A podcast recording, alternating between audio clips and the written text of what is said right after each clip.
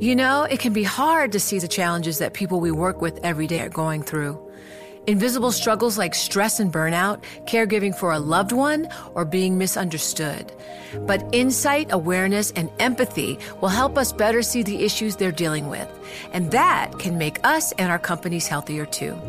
I'm Holly Robinson Peete. Join us on The Visibility Gap, a new podcast presented by Cigna Healthcare.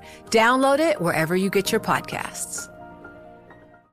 Join Bloomberg in San Francisco or virtually on May 7th for The Future Investor Data Powered Transformations. This 2024 event series will examine how data is not only playing a pivotal role in investment decisions, but serves as a driving force behind the construction of innovative, investable enterprises. This series is proudly sponsored by Invesco QQQ. Register at bloomberglive.com slash futureinvestor slash radio.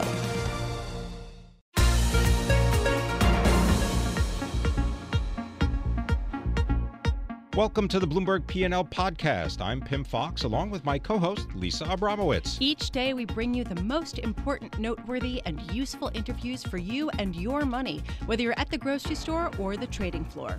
Find the Bloomberg P&L podcast on Apple Podcasts, SoundCloud and bloomberg.com.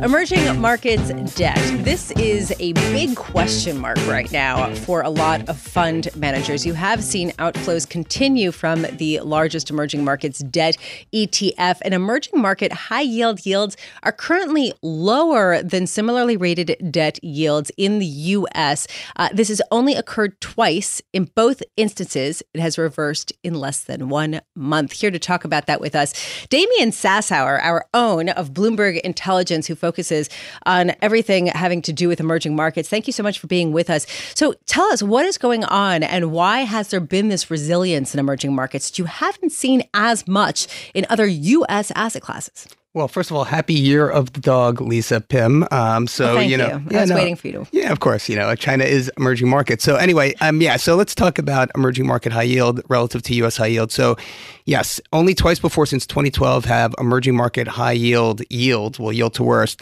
uh, uh, drop below or dip below U.S. high yield. And the reason for that, quite frankly, is because U.S. high yield month to date has sold off at a quicker pace. And the reason for that is the prevalence of call features in U.S. junk debt. Right. So what that does is it adds extension risk. So when yields are rising, you see an exaggerated impact, uh, well, an exaggerated effect on U.S. high yield relative to EM high yield, and that's actually what we're seeing right now.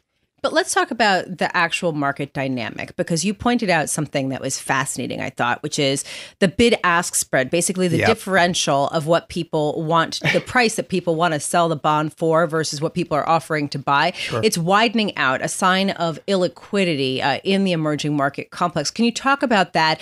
And what does this signify to you?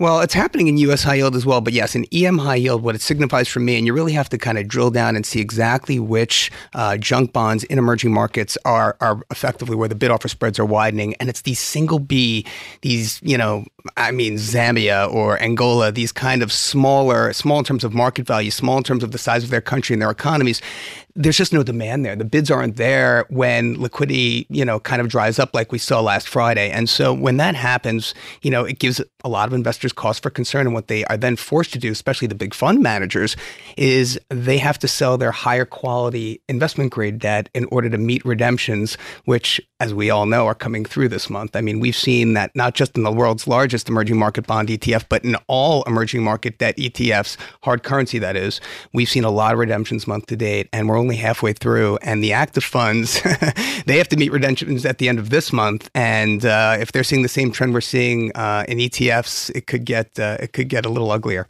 So let me understand this, Damian. Uh, if an investor wants to lend their money to a middling credit emerging market company, they're going to receive less money than if they decide to lend their money to a similar rated company in the United States, right? Well, Pim, let's just uh, differentiate. I, I, mean, it's really sovereign debt, right? I mean, we're talking about a country, not a company, okay, right? All right. Which oh, is so, even worse right. to your point. I mean, so so you're right. So, so, so you're telling me that if I want to lend my money to the government of Angola, yes. I'm going to get less than if I lend my money to the United States government or to the United States high an equivalently uh, rated U.S. high yield corporate. So, okay, and so the yes. reason for this is not because the United States is a better or worse bet, although you could certainly make the case that it or might be yeah. a better bet.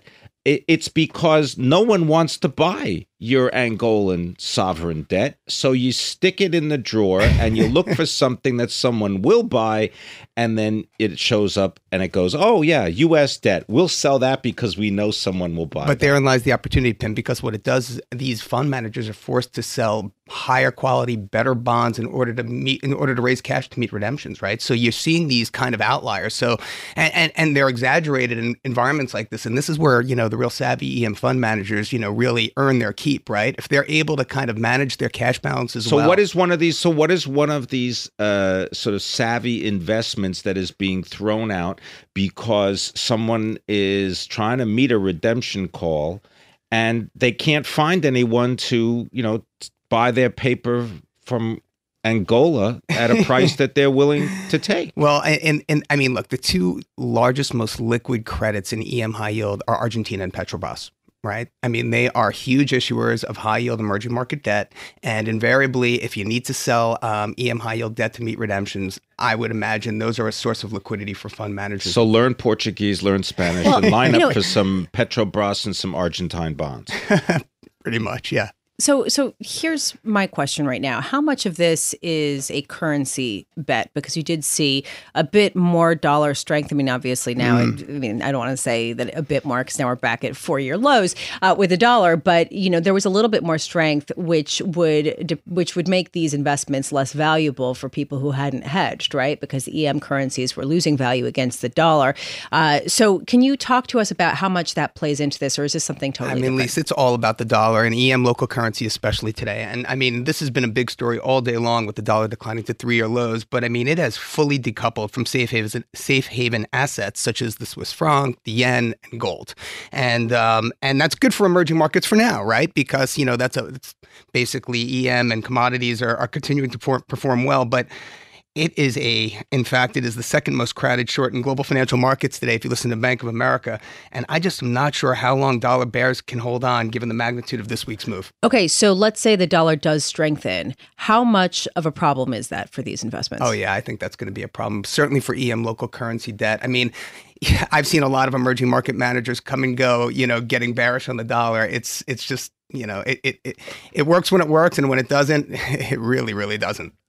How much fear are you uh, hearing from portfolio managers? You know, right I don't think it's a lot of fear, really. I think it's just more. Um, it, it, it's just more that people are trying to get accustomed to this new paradigm. I mean, we uh, yields are rising. I mean, we have bottomed in U.S. yields, and the impact on total returns in all emerging market asset classes, hard and local currency, year to date, have been you know materially impacted by rising U.S. yields. It has just dominated the impact on spread compression and carry. So, um, so that's a bad thing.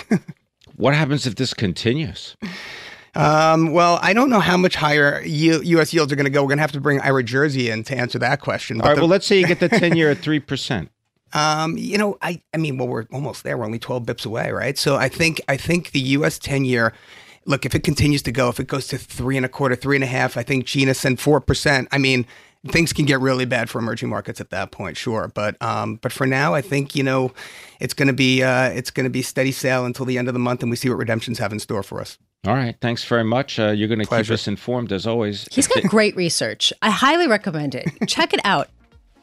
Yes. Damian Sassower. That is Damian Sassower. He's our fixed income strategist when it comes to Bloomberg Intelligence, all about emerging market debt.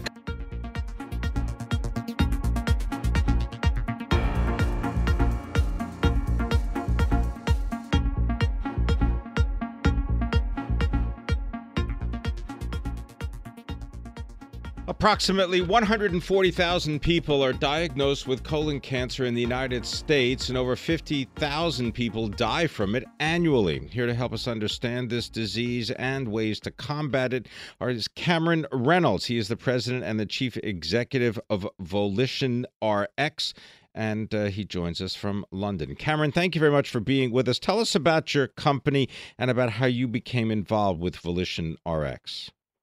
Yes, I think cancer is something which touches everyone, and uh, at Volition we've developed uh, a range of different tests for different types of cancer, uh, beginning with colorectal cancer, as, as you mentioned. And ultimately, the, the, the way, best way to treat cancer, short of a cure, which is unfortunately not, not upon us, is to find it early and get the cancer removed. And if you can do that in stage one or stage two or as a precancerous polyp, then your chances of surviving more than five years are very high, well over 90 or 95 percent. So that's what we're developing a, a range of different uh, blood tests um, which can detect cancer, and uh, in, in a routine blood test, which means it can be part of your normal blood work at, at a very low cost. Cameron, uh, talking about the cost, that's what I wanted to pick up on because a colonoscopy, yes. which is the traditional uh, method of detecting colon cancer, is uh, very challenging. I mean, people have to be partially uh, anesthetized and drink all sorts of stuff and have somebody bring them home. I mean, it's a big, complicated ordeal. I imagine it's also pretty expensive. Can you give us a sense of what the price differential would be uh, from the test that you're developing versus a colonoscopy? Yeah, the colonoscopy is a very good test as far as accuracy goes, but as you say, it's very unpleasant and uh, costly. Um, depending on what, what state you're in, um, it can range up to three or four or five or six thousand dollars. So you normally don't see that except through the copay, but the copay can be very large as well. So, unfortunately, because of its cost and unpleasantness, there's about 30 million Americans who are not currently screened for colon cancer. So, um, one of the ways of getting around that is to have a, a low cost blood test. Um, ours is on a very simple platform called ELISA, so it's part of your routine blood work, and we aim to price around the $100 range, so it's very affordable for pretty much everyone. And because it's affordable and the decision is really taken out of your hands, if the doctor ticks that extra box, um, like your cholesterol test, like your PSA, like uh, all the blood tests you currently have, that really should put compliance way higher than it is now. compliance is not something people talk about a lot, but um, if you're not doing the test, the accuracy is very easy to, to work out, which is zero. So by doing a very routine blood test, it's the best way of getting the most people screened. And if you do screen and you can find the cancer early, normally you're in very good shape. Talking about tests, can you give us an update on your diagnostic test? Is that already launched in Europe? Um, we're just in the process now of doing some very large trials in Europe. Uh, we'll have about 15,000 patient samples run this year.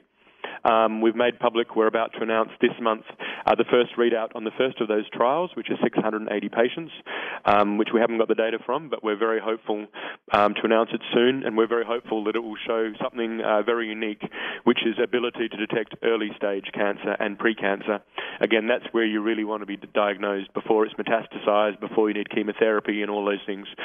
So um, we'll have a read on, out on that very soon, and then uh, we have the two big trials in Europe um, underway this year, which will have readouts on both of them this year as well. So we're very hopeful of having a product on the market uh, for next year in Europe, um, which is CE marked, which means we can sell in 28 European countries to, to anyone uh, clinically. Cameron, eh, just preliminary uh, studies, do they show that the accuracy is enough to replace colonoscopies, or would this be an additional test uh, that would be done for people who might shy away from the procedure that is more invasive? And so, in other words, this might be another cost rather than reducing the cost of the colonoscopy because it wouldn't be a replacement. Yeah, no, I think ultimately, if you're currently having a colonoscopy, if you can afford it, you are prepared to do it. My, my advice and the, the, correct advice is to continue taking it. It's a very accurate test, and uh, and polyps can be removed straight away. But the tragedy is that 30, uh, 35% of Americans of screening age are either not up to date or have never been screened. So the only way to reduce the massive cost, not only on the healthcare system, um, late stage cancer patients cost uh, up to half a million dollars to, um, to for the last few years of their life and it's not a very pleasant few years. The only way to really deal with that, um, to get those people screened, is is a, a, a low cost, easy to run routine blood test. So um, yes, it's correct. If you if you are positive, you need a colonoscopy to, to follow it up. But it's a way of, of driving people who have a, a much higher chance of having cancer because right. they're positive in our test from actually having a colonoscopy. So ultimately, being a very low cost test, it would it would save a lot of money from the healthcare system because it's um, apart from the human toil, it's extremely expensive uh, treating late stage cancer patients. Right. So we, we think it's the only way of really dealing with that that 30 35 percent of people who just refuse to take a colonoscopy. Well, I, I want to push back a little bit because because there are other blood sure. tests that, you know, for example, uh, a really uh, not very accurate one for, say, ovarian cancer. Uh, and, you know, one, one concern with blood tests that have limited accuracy is that they lead to a lot more unnecessary testing um, and might end up adding to costs just by virtue of, uh, you know, extra, perhaps unneeded surveillance uh, and, and, and false alarms. I mean, how do you, how do you respond to that? No, that's absolutely correct. You've got to be very careful. You're not just diagnosing a small number of late stage cancers, which many um, routine blood tests do do. So when you're looking at our data, which is coming up very soon, uh, look if, if, you can find the cancer early and a, and a good percentage of them, um, you've got to be in the 70 or 80 percent or more or range of getting those numbers of cancers. If you can do that at a low cost, then you are saving the system a lot of money. You're very correct, though. If you look at a lot of screening um, modalities, um, mammography, the PSA for prostate, they're very widely carried out, but they're under a lot of criticism because if they can add more burden to the healthcare system. But if if you do what we're aiming to do, and we'll get a good readout on that in a, in, a, in this month, is if you can do it in a very low cost routine test, you then drive the people who are positive towards colonoscopies, and then you save them at an early stage to have the treatment, which then uh, not only uh, saves the healthcare system the half a million dollars odd in in the treatment, but also gives that person another 10 or 20 years or 30 years of productive life. So there is a lot of concern out there, and, and very well um, judged concern that you don't want to overdiagnose, and the PSA for prostate is probably the ultimate example. But if our, if our test is as accurate as we think it's uh, hoping has been in the, in the, previous trials, then we'd be in, a, in a, a very rare category of an accurate blood test that's routine, that is also low cost. And one thing which is also important is it's also a small amount of blood, so it's not a separate blood draw. It's so it can be done in your normal lab. You don't have to send it off somewhere else. Um, I think if we can show all of that, which we're hopeful of, then I think we'll be very unique and add a tremendous amount to the healthcare system and save an awful lot of suffering. Cameron Reynolds, thank you so much for being with us. Uh, Cameron Reynolds is president and chief executive officer of Volition RX, which is based in London and is currently testing a blood test uh, to detect colon cancer and avoid colon, well, not avoid colonoscopies, but perhaps uh, direct a greater number of people to get them uh, should they test positive.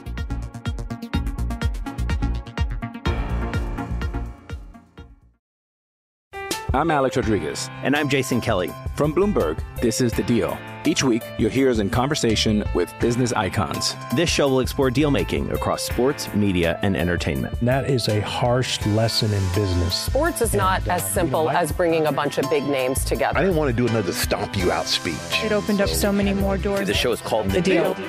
Listen to The Deal wherever you get your podcast. And watch on Bloomberg Originals, Bloomberg Television, or BTV Plus.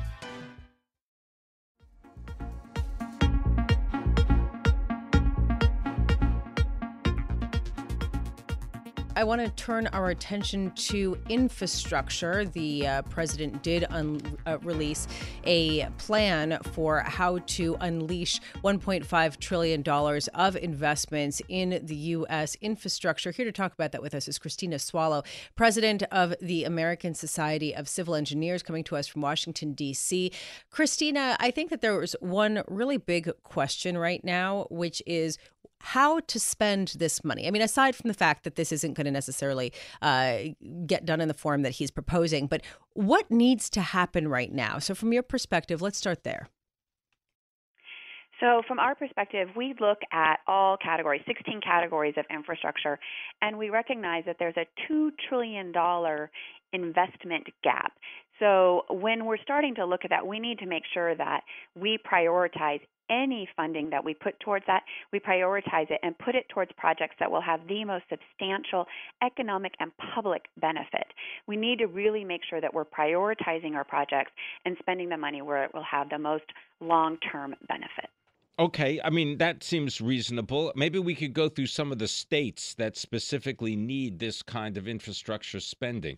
If we can, let's start with Massachusetts. Uh, Massachusetts, uh, by many measures, has an issue with its water system. There are estimates that it needs about a seven and a half billion dollar uh, flow of money in order to fix the water infrastructure. Is that something that you see as being, uh, in, in as you just described, you know, like the biggest bang for the buck?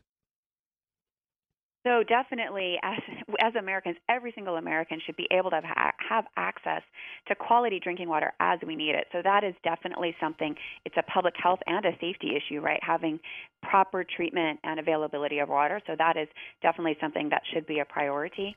On a national level, we know that our surface transportation system is the largest piece of that infrastructure investment gap. So that's also a place where you can see the need to invest.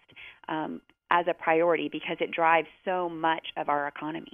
Kristina, if you were designing the infrastructure plan, what would be your first location and first project? That's a good question. I really I don't know that I have a first location or first project. I would want to look probably first at our transportation system. Like I mentioned, it's half of the gap and but, it drives I mean it really does drive our economy. The infrastructure the uh, the sort of uh, transportation system in urban settings or in rural settings? Urban settings have the, the most impact on us as people as well as on safety. When you consider that 100 on average 188 million trips are made over structurally deficient bridges each day that's something that's definitely an area that we want to make sure we focus on to improve safety and also reduce congestion. So uh, our our freight bottlenecks don't continue to exist. So that's a focus but we can't ignore our rural areas because the freight travels across the nation, and so we need to make sure rural areas are also maintained. But definitely, urban areas needs to be a focus. There was more of a focus, it seems, from the president's plan on the rural areas and sort of fortifying the rural grid. Uh, do you think that is uh, a bad approach? I think the president is looking at the fact that our gut instinct often is to fund the urban areas and just recognizing the fact that if we ignore the, the rural areas, we will be um, shortchanging ourselves. I think about so many of the states that that have these major freight networks. You know, when you think about I-40 and I-80 and I-10 that cross these significant areas of just rural. If we don't make sure that those are maintained, um, our the freight won't be able to get to where it's going. So we need to make sure that we also focus on that. And I think that was the intent was just to make sure we don't ignore it. Okay, now the American uh, Society of Civil Engineers, you're based in Reston, Virginia. So maybe just even close to Virginia, we can talk about Maryland. Because if you live anywhere near uh, the nation's capital, you know that you face daily disruptions, right? There was this big uh, steam pipe explosion last June. What about the deficient bridges there? There's some estimates that 6% of them are, are deficient. The average commute to work is over uh, 32 minutes. What kind of money and what specific roads or infrastructure would you recommend that we focus on? We've talked about bridges, and we definitely know in the DC area they're working on improving the Frederick Douglass Bridge. That's one that's been talked about for a really long time, and they're finally at the point where they're going to be investing in that. I think we also need to look, when you look at that whole DC metro area, how do we increase investment in transit? Uh, Metro's been doing a really good job recently at focusing on that, but they could still use some additional investment, and that would help alleviate some of the, the congestion on the roads if people went back to trusting the transit system. So there's opportunities there, not just to invest in the roads and the bridges, but also to invest in transit. On a national level, transit received our lowest grade at a D minus. Kristina, you probably have a lot of discussions with some of the workers who would be trying to design and make these infrastructure projects happen. Are there enough people in this country at this point to fill the jobs that would be required with some kind of substantial infrastructure plan? People are there. Um, if the funding came through, it wouldn't come through all tomorrow. It would come out in a phased phased manner. In which case, um, the people that are already in the industries would be able to ramp up and do additional work and capacity as we continue to develop new entry entry level workers into the broad spectrum of the industry. So the money would come the current workforce would step up and additional workers would enter. And we would start to see changes in our infrastructure within the next three to five years. But overall, to bring the grades from a D plus to everyone at a B, it's going to take us decades. We didn't get here in a matter of a short time frame. It's, and we're not going to get out of it in a short time frame either. It's going to take time. What's the position of the American Society of Civil Engineers on increasing the ga- the federal gasoline tax in order to add more money to the Highway Trust Fund? We've supported increasing the federal gas tax for years. It hasn't been in, in, increased since 1993, and its buying power is significantly decreased as a result. Additionally, we know cars, have become more fuel efficient, so we need to find a way to increase investment today. And we're um, excited about the fact that the U.S. Chamber and even I heard yesterday the president support the concept of a 25 cent tax or increase in the gas tax. That will help us meet the needs today, but also modernize and improve our system for the 21st century. Kristina, I'm just wondering, you said that this problem has taken decades to happen and will take probably decades to fix, even with some uh, substantial appropriations in the near term. Whose fault was it that there wasn't more real time investment made? I think that uh, that we we all share a little bit of that. I think that there's the concept that when the infrastructure was built, there wasn't a lot of thought about the long-term ongoing maintenance. It was we built it, and and it was a great success. You think about the major construction of of the early 20th century and how successful those were, but the con but nobody was really thinking about the long-term maintenance of those projects, or even that a project that was built in the early 1900s with would would be expected to be still functioning today, a century later. I visited a lock system in Seattle that celebrated its centennial last summer. So there's a lot of pieces of this. We weren't thinking about the long term maintenance. We weren't expecting the projects to have to last as long as they were. And so we've underinvested for a full generation. And now it's time that we all, at all levels of government and private, step up and start increasing that investment and modernize our system. Um, one of the things we we've been focused on is also uh, the combination of spending, but also the goals. In other words, whether there is a specific economic goal other than saying, all right, yes, we want better roads, we want better uh, bridges. But for example, in the Mississippi, the idea that you would have a specific goal that would either cut wait times for soybean farmers and exporters in order to be able to get their products to market. Is there any specific economic goal that you can point to that we would then focus on so that we would know whether we're spending the money on the right kinds of infrastructure projects? So each project is going to have to have its own its own goals. But on a national level, we know that if we don't invest the additional $2 trillion needed between now and 2025, our economy will suffer $3.9 trillion loss in our GDP. So there is definitely an economic impact to this. It's not just a public health and safety issue, which we talk about a lot in terms of the, the water systems and the bridges, but it also impacts our economy and we need to invest. I mean, that's not it's not just the GDP that'll be impacted. Seven trillion dollars in lost business sales, two and a half million, jo- uh, million jobs lost in 2025 alone. There are economic impacts to underinvesting in our infrastructure want to thank you very much uh, for joining us. Uh, Kristina Swallow, president of the American Society of Civil Engineers. They are based in uh, Reston, Virginia.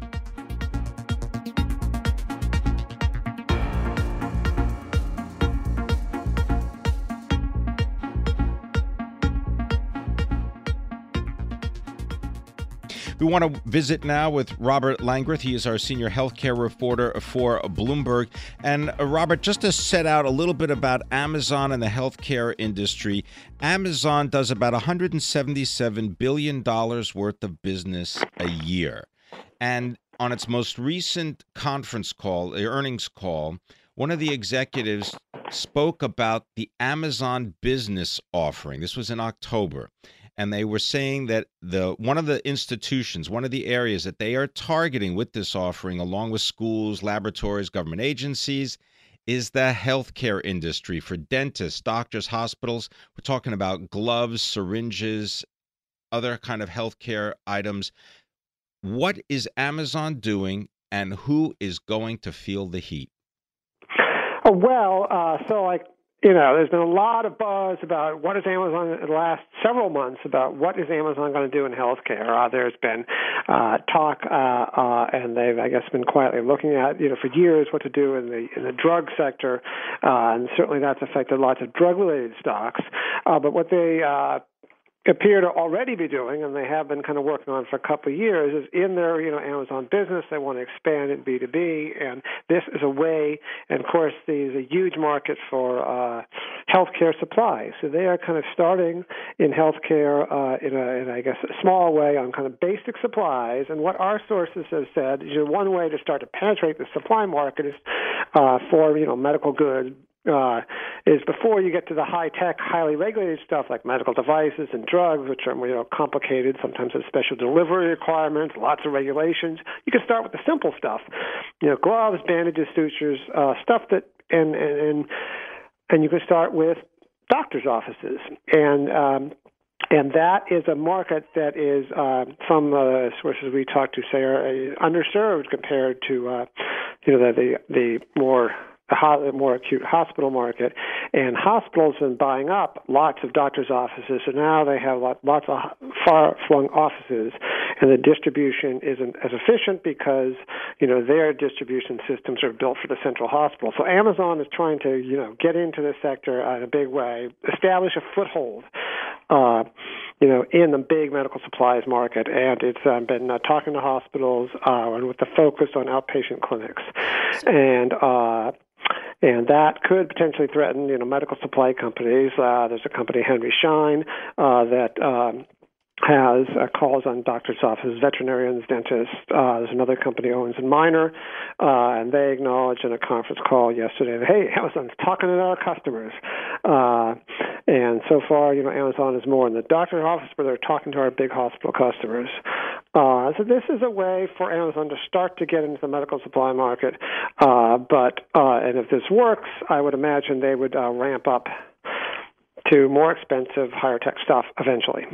Robert, is this stuff mostly the sort of gloves and the sutures and the band aids? I mean, are these things low profit margin types of goods? In other words, are they starting, is this an experiment for them? Uh, or is this lucrative in its own right? Well, I mean, if you just look at you know Henry Schein itself, it's one company that supplies this stuff. They they alone have a, you know a few billion dollars in sales in you know medical supply and several more billion dollars in dental supply. So I mean, they're like a I think around a pro you know a, somewhere around ten billion dollar in revenue company, uh, and you know that's just one company. So uh, I'm sure it's nowhere near as. And the other thing about Amazon is that it's been about you know revenue growth, and investors have wanted to see you know uh, sterling a revenue growth, kind of profits come later. And They've been rewarded for revenue growth in new markets, and they're looking for new markets to go get into. And you know, healthcare is one of the big, big, big markets. They're not in now and in much of a way. Rob, uh, I, I, you know the uh, the issue of Amazon taking over other businesses is not brand new. Where have all these? I mean, Robert, where have all these businesses been? Are they waiting for Amazon to come in and give them competition? Because doesn't this apply to just about any kind of product and service that's delivered to your door? Um, yeah, potentially does. But and, the one reason that, that you know doctors' offices, dental clinics, outpatient surgery clinics, uh, uh, these types of uh, clinics and smaller operations work because you know they also have to order office supplies and basic stuff too, and uh, so they can it, it, it works very well because some of them may already be ordering office supply, supplies from Amazon Business, and if you yeah. throw in bandages and sutures and other basic medical supplies that don't have to be refrigerated, aren't being implanted in the patients, there's not complicated uh, regulation there. They can combine the order; it fits very well and this stuff, you know, it's business basic stuff can be stored in the warehouse without refrigeration. It's not not the high tech stuff yet, and they can build up to the higher tech stuff. So it's a good starting point yeah. uh, for Amazon. The one thing, and they've been you know talking to, to some major hospital systems, uh, you know, over about you know what they can do in health uh, over the past you know several months uh, to a year. Yeah. We talked to one that's been talking to Amazon for a year, another one that's been talking to Amazon uh, for you know three to six months, uh, and Amazon would be a big change from the way things are done because Right. they would have ordered at hospitals and health systems because a lot of the um, right. Supplies are on a contract basis now. It's kind of a fixed price that may last for six months a year. And you'll have to see whether would have a Amazon nice can really build up that relationship with hospitals. Thank you so much. Unfortunately, we have to leave it there. Robert Langreth, healthcare reporter, senior healthcare reporter for Bloomberg News. Thanks for listening to the Bloomberg P&L podcast. You can subscribe and listen to interviews at Apple Podcasts, SoundCloud, or whatever podcast platform you prefer. I'm Pim Fox. I'm on Twitter at Pim Fox. I'm on Twitter at Lisa Abramowicz1. Before the podcast, you can always catch us worldwide on Bloomberg Radio.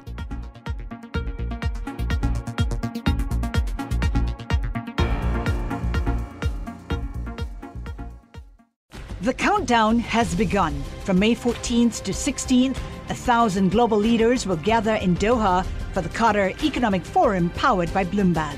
Join heads of state, influential ministers, and leading CEOs to make new connections, gain unique insights, and uncover valuable opportunities in one of the world's most rapidly rising regions.